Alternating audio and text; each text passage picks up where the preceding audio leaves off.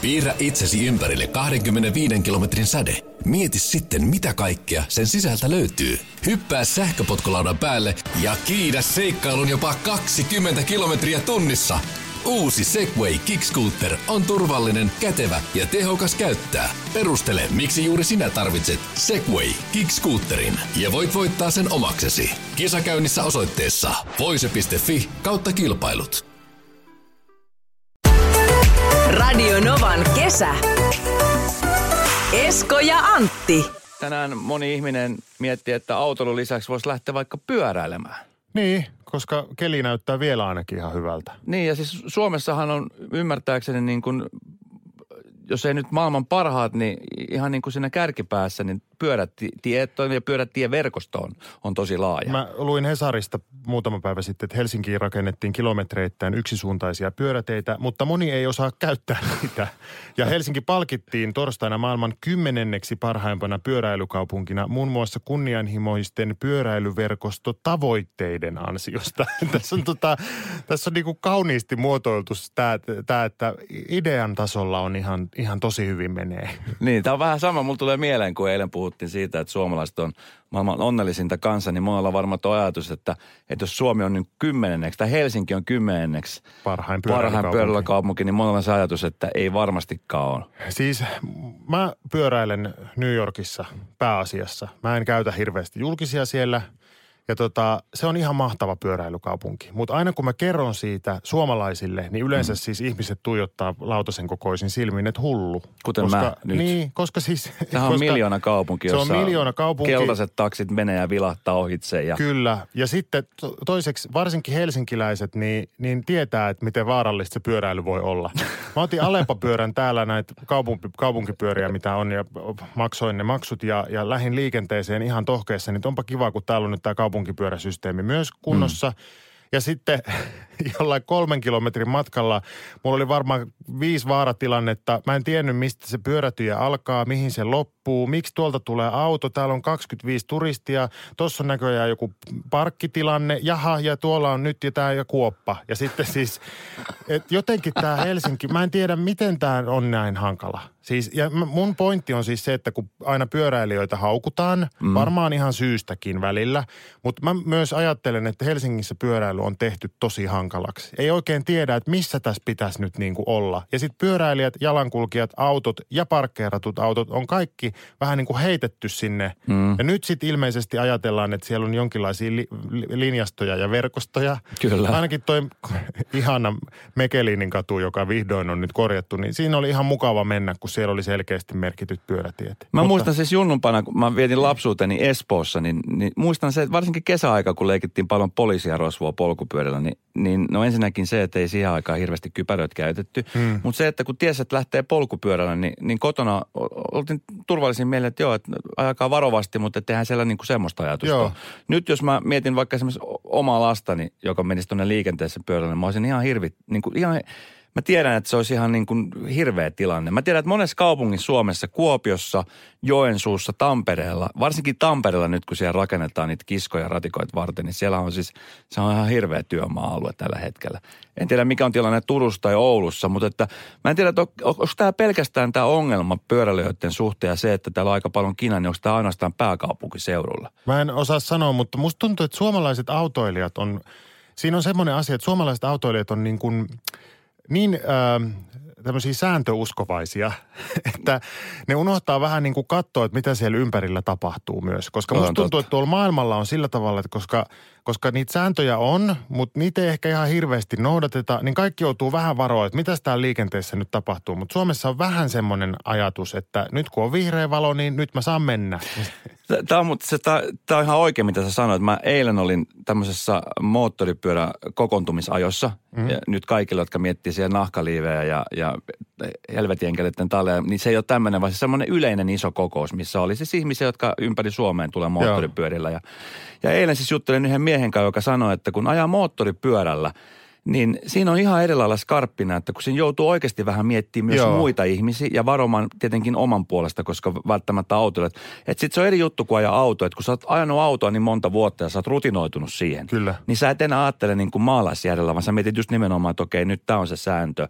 Ja tämä on varmaan se suurin syy, minkä takia sit polkupyörällä aina jää toiseksi näissä tilanteissa. Joo, ja sitten myös sit tässä on semmoinen asia, että polkupyöräilijät ei taas sit tunne niitä sääntöjä. Eli tämä on aika niin kuin myrkyllinen yhdistelmä, että jos autoilijat noudattaa sääntöjä vähän liian tarkkaan ja pyöräilijät ei edes tiedä niitä, tervetuloa. kun lähdetään johonkin, niin en tiedä mistä se johtuu, mutta ihmiset olettaa, että hei, ne, ne tun- se on muuten jännä juttu, että kun esimerkiksi tulee jostain vähän pidempään eh, ja on jossain kansainvälisellä lentokentällä, niin se on aina kiva semmoinen arvotteluleikki, että mistä päin kukin on ja siellä yrittää niin kuin tunnistaa tiettyjä ihmisiä. Mä tunnistan heti, jos on eteläamerikkalaisia, niin mä tunnistan ne heti kaukaa. Se johtuu siitä, että niillä on aina jotain pientä purtavaa ja yleensä se on jotain maissia, mitä ne mitä niin syödään. Mun äiti on sellainen, että sillä on aina hedelmä tai joku tämmöinen. Ja sitten suomalaiset on noin 6-7 tuntia ennen lennon lähtöä jonossa jo siellä. Se, siitä tietää sen, että... Kyllä. Ja- Ja mä oon sekoitus näistä kahdesta. Niin, Mä oon se, joka syö jotain hedelmää tai Ja jotain maissia ja on se kolme tuntia tuntia aina. ennen, joo. Mistähän se muuten johtuu? Se johtuu varmaan siis siitä, että kun me ei haluta myöhästyä eikä haluta niin kuin, Se on musta edelleen se, että täytyy olla, täytyy tehdä oikein. Ei, ei saa tehdä väärin. Ja sitten se ajatus siitä, musta suomalaisilla on muutenkin sellainen pelko, minkä huomaa siis siitä, että suomalainen on vähän sellainen ryysiä. Mm. Siis, ja se ryysiminen tulee siitä, että on, on kauhu, että ovet menee kiinni ja sitten esimerkiksi käsi jää niiden väliin ja se käsi katkee. Ja sen takia on parasta, esimerkiksi vaikka ihan Helsingin metrossa, niin ryysiä täysillä heti kun ne ovet aukeaa, ettei käy niin, että esimerkiksi pää jää väliin ja tulee Niin. niin. aivovaurio. Mutta sitten taas toisaalta, kun katsoo niitä videoita japanilaisista metrokäyttäjistä, niin sitten on ihan painaja. Niin ja sitten se on vaan huvittavaa, koska kyllä Suomessa ne yleensä ne- se rytmi on aika letkeä. Mm. Joten se tarkoittaa sitä, että kyllä ihmiset yleensä ehtii sinne mukaan. Ja kyllä lennollakin on sillä tavalla, että jos sä oot siinä jonossa, niin ei käy niin, että ne lentoemännät sanoo, että nyt sä et enää pääse tänne, koska tota, me laitetaan nyt nämä ovet kiinni, kun sä et ryysinyt.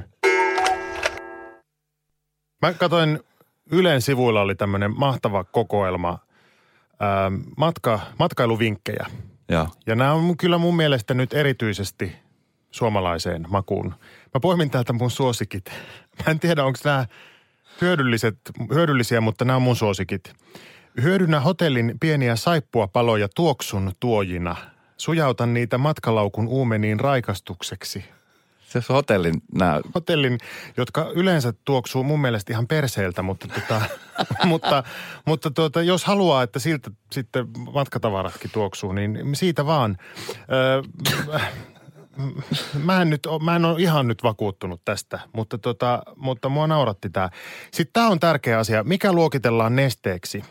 Joo. Tämähän on yleensä, kun me lähdetään tuonne maailmalle, niin tosi usein siellä turvatarkastuksessa tulee sellainen Aina siellä löytyy joku pikkupurkki, joka on siis, joka ei mene läpi sen takia, että se on nestettä. itse lähdin, niin oli se, että onko nesteitä, että ei missään tapauksessa ole mitään sä kuvittelet minusta. Siellä oli kaksi pulloa, oli repussa.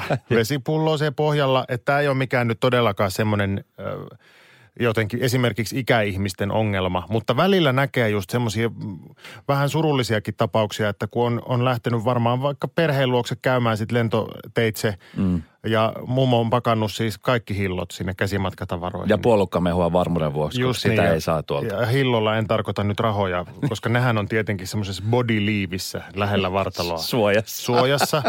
mutta, tota, mutta siis puolukkahillot on se käsimatkatavaroissa. Kyllä. Sitten ne sanoo siinä, että nyt ei rouva hyvä, että näitä ei saa ottaa mukaan ja hirmutuska. Niin täällä on nyt, kuunnelkaa, mikä luokitellaan nesteeksi? Jos tuote on levitettävässä muodossa, kyseessä on neste, esimerkiksi koskenlaskea juusto ja si- siitä pehmeämmät aineet luokitellaan nesteeksi.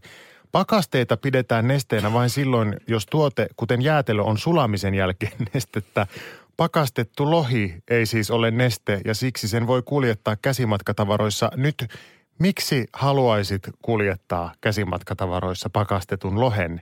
On kysymys, johon mä haluaisin kuulla ehkä teidänkin vastauksen. Ja siis jos käviskin niin, että joku kuljettaisi pakastettua lohta käsilaukussa, niin mä silloin todella toivoisin, että siellä olisi nyt persenhajuisia saippuja mukana, koska, koska se, se vähän kompensoi Se on sitä. totta. Ja tää nyt, eli tässä on, näissä onkin nyt järki, jota mä en vaan, mä en vaan hahmottanut.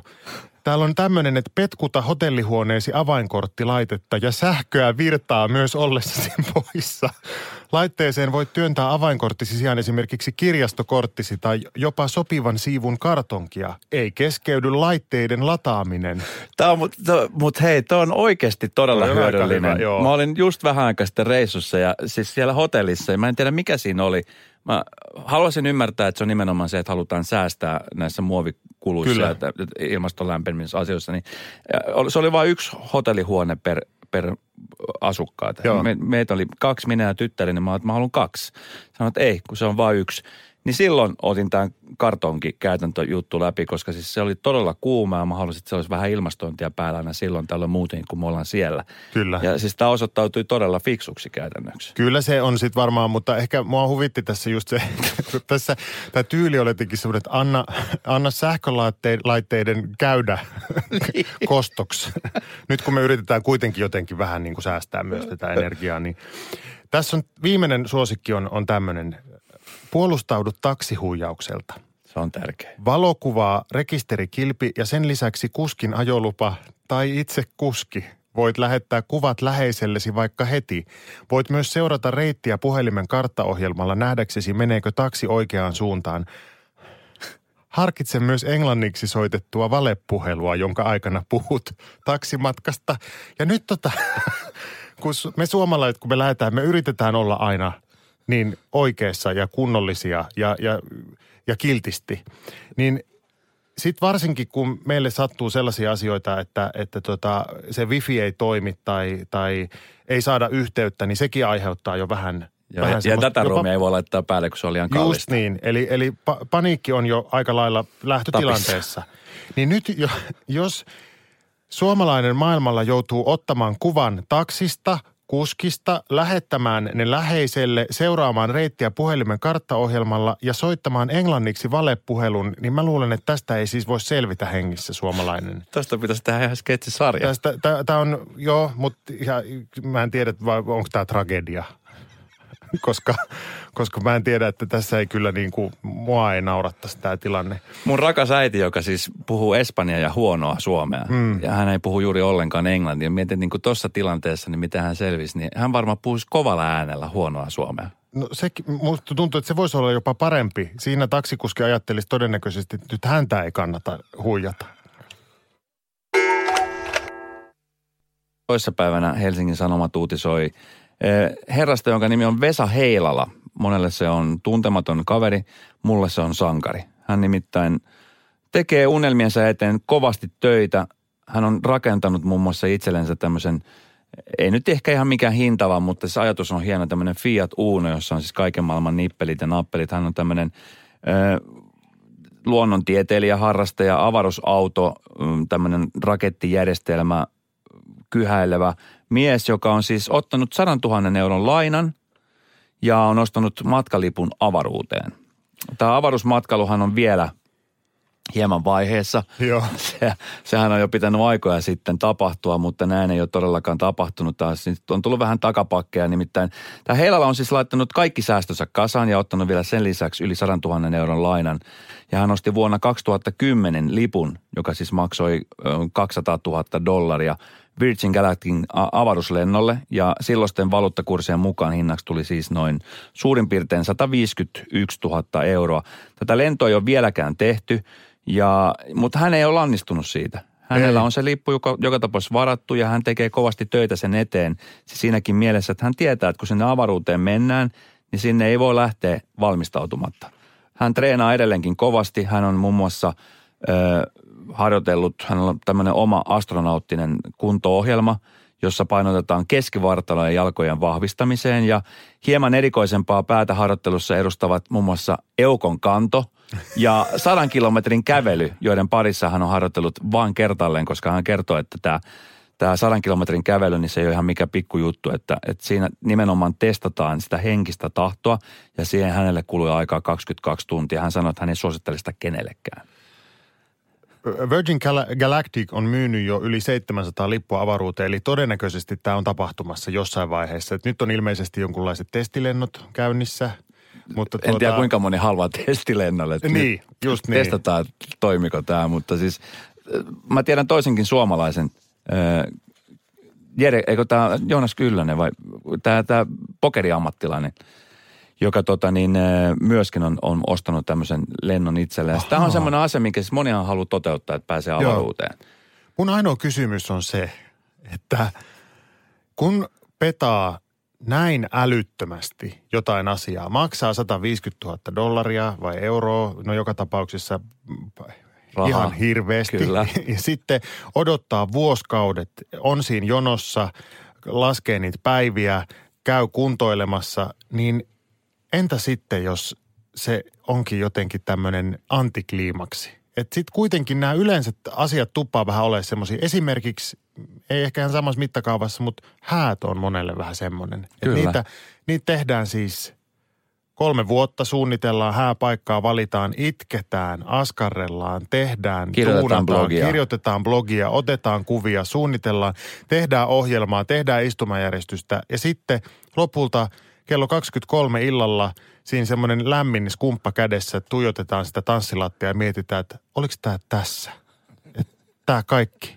Ja siitähän seuraa monelle tämmöinen masennus, Tyhjiö. tyhjiö ja masennuskausi sen jälkeen, koska sitten elämältä menee, jollei nyt kokonaan sisältö, niin kuitenkin semmoinen iso palikka lähtee pois elämästä. Mä mietin niin kuin tätä Vesaa kanssa tässä, että mun, mun niin kuin huoli on siinä, että vaikka se olisikin mieletön kokemus, niin mitä sitten, kun se on ohi?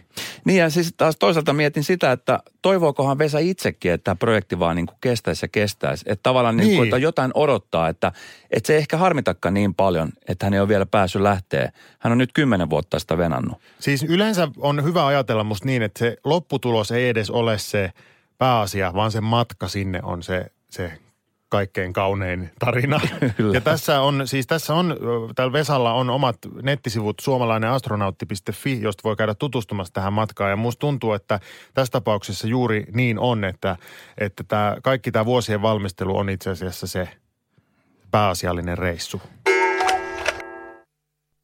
Ö, WhatsApp-ryhmät, Facebook-ryhmät on joko hyvä tai huono juttu. Moni rakastaa olla erilaisissa ryhmissä. Se on semmoinen hyvä, tärkeä olo.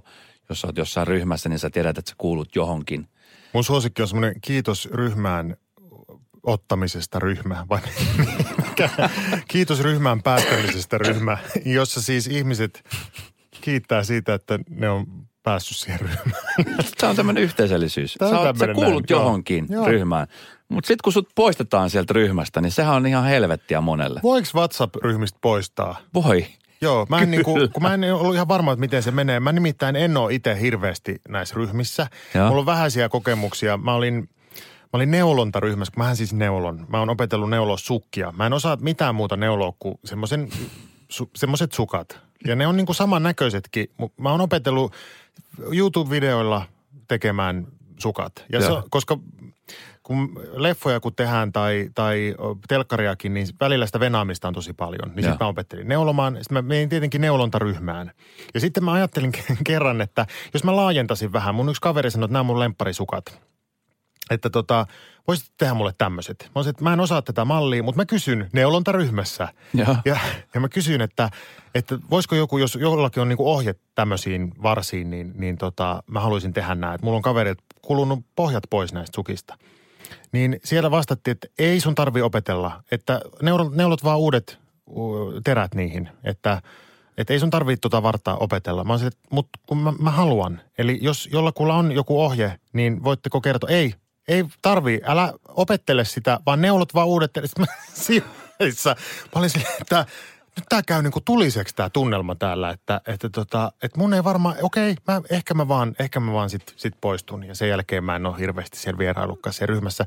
Mutta se mun pointti on se, että nämä niinku menee aika tuliseksi nämä, nämä Todella. Ihan, että jos kysyy vaikka ohjetta, niin meinaa turpaan tulla. To- todella tuliseksi. Siis mä kuulun semmoisen ryhmään meidän, missä mä asun, niin siinä on semmoinen alue, jo, jo, jossa niin kuin on ylläpidetty tämmöistä ryhmää, joka on siis kaiken kaikkiaan positiivinen. Siellä on hyvä meininki, mutta sitten siellä on muutama jotka on kaikista asiasta vastaan. Että koko ajan kaikki on niin kuin suoraan hanurista, että mikään ei toimi ja tämäkin tuli tohon noin ja miksi toi taideteos on laitettu tohon. Ja, ja mä oon siis semmoinen, joka aina siis vitsailee. Ja Joo. ilmeisesti nämä kaksi tyyppiä ei ymmärrä vitsiä ollenkaan ja mut poistettiin sieltä ryhmästä. Mutta se oli hyvä, kun sit seuraavana päivänä sitten joku lisäsi mut uudestaan siihen ryhmään. Mutta sitten seuraavana päivänä mut tuli taas poistettu sieltä ryhmästä. Ja mulla on vähän semmoinen olo, että mä en oikein tiedä, että haluanko mä edes kuulua siihen ryhmään – ja, ja, siis, ja siis mä mietin, että okei, että nyt mä oon ihan vaan tahalleen siinä ryhmässä ja haluan pysyä siinä ryhmässä. Mutta siis WhatsApp-ryhmät on sellaisia, johon sä pystyt niinku liittymään ja sut, sut voidaan poistaa siitä Joo. ryhmästä. Ja meillähän kävi tuossa joku aika sitten semmoinen tapaus, että tässä kesäaikaan on monta kaveria menossa naimisiin, niin tietenkin sitten yritetään kasata ryhmä kasaan ja järjestetään sitten polttareita. Ja meillä on sitten semmoinen kaveri siinä ryhmässä, joka on ollut jo pitkään parisuhteessa ja sitten heidän parisuhteessaan ei, ei ole kaikki niin kuin tasa-arvossa. Että, että mies ei ole ihan niin kuin siinä, tossun alla sanotaan suoraan. No niin. Ja, tota, niin, ja sitten kun tätä kaveria harmittaa se, että hän ei välttämättä ehkä pääse näihin polttareihin ja muuta, niin se on alkanut sitten kuittailemaan kaikille muille. Ja se on ollut semmoista vähän niin kuin veemäistä kuittailu. Jotenka sitten sieltä yksi Besmanista poistetaan kaverin pois siitä ryhmästä. Ja siitä älä tuu sitten tänne, niin, jos sä haastat jos riitaa. Niin. niin, nimenomaan. Ja sitten siitä tuli ihan hirveä riita, joka sitten henkilöityi kaikki muhun, koska jotenkin mä olin... Tietenkin. Joo, ja mä sitten siinä selittelin, että, että miksi tämä juttu tapahtui. Ja siis siinä kohtaa mä sitten vaan mietin, että vitsi, että kun näistä ryhmistä ei ole mitään muuta kuin haittaa ihmisille. Mutta kun mä aina ajattelen niin, että se, jos nämä ihmiset pantaisiin niin sanotusti saman pöydän ääreen, mm. tapaamaan livenä, niin tämmöistä ei tapahtuisi. Mutta sitten kun siinä on se, jotenkin siinä on tämä älypuhelimen lasi vai millä sitä nyt sitten naputtaakaan näitä viestejä, niin yhtäkkiä pystyy sitten sanomaan jotenkin ihan hirveitä asioita. Ja jossain neulontaryhmässä viestit alkaa silleen, että etkö ymmärrä, huutomerkki, huutomerkki. Niin si- siinä vaiheessa tulee semmoinen, että miten tämä tähän meni? Miten, niin. t- miten tämä yhtäkkiä, tämä on aivan viaton asia tässä nyt. Radionovan kesä. Esko ja Antti.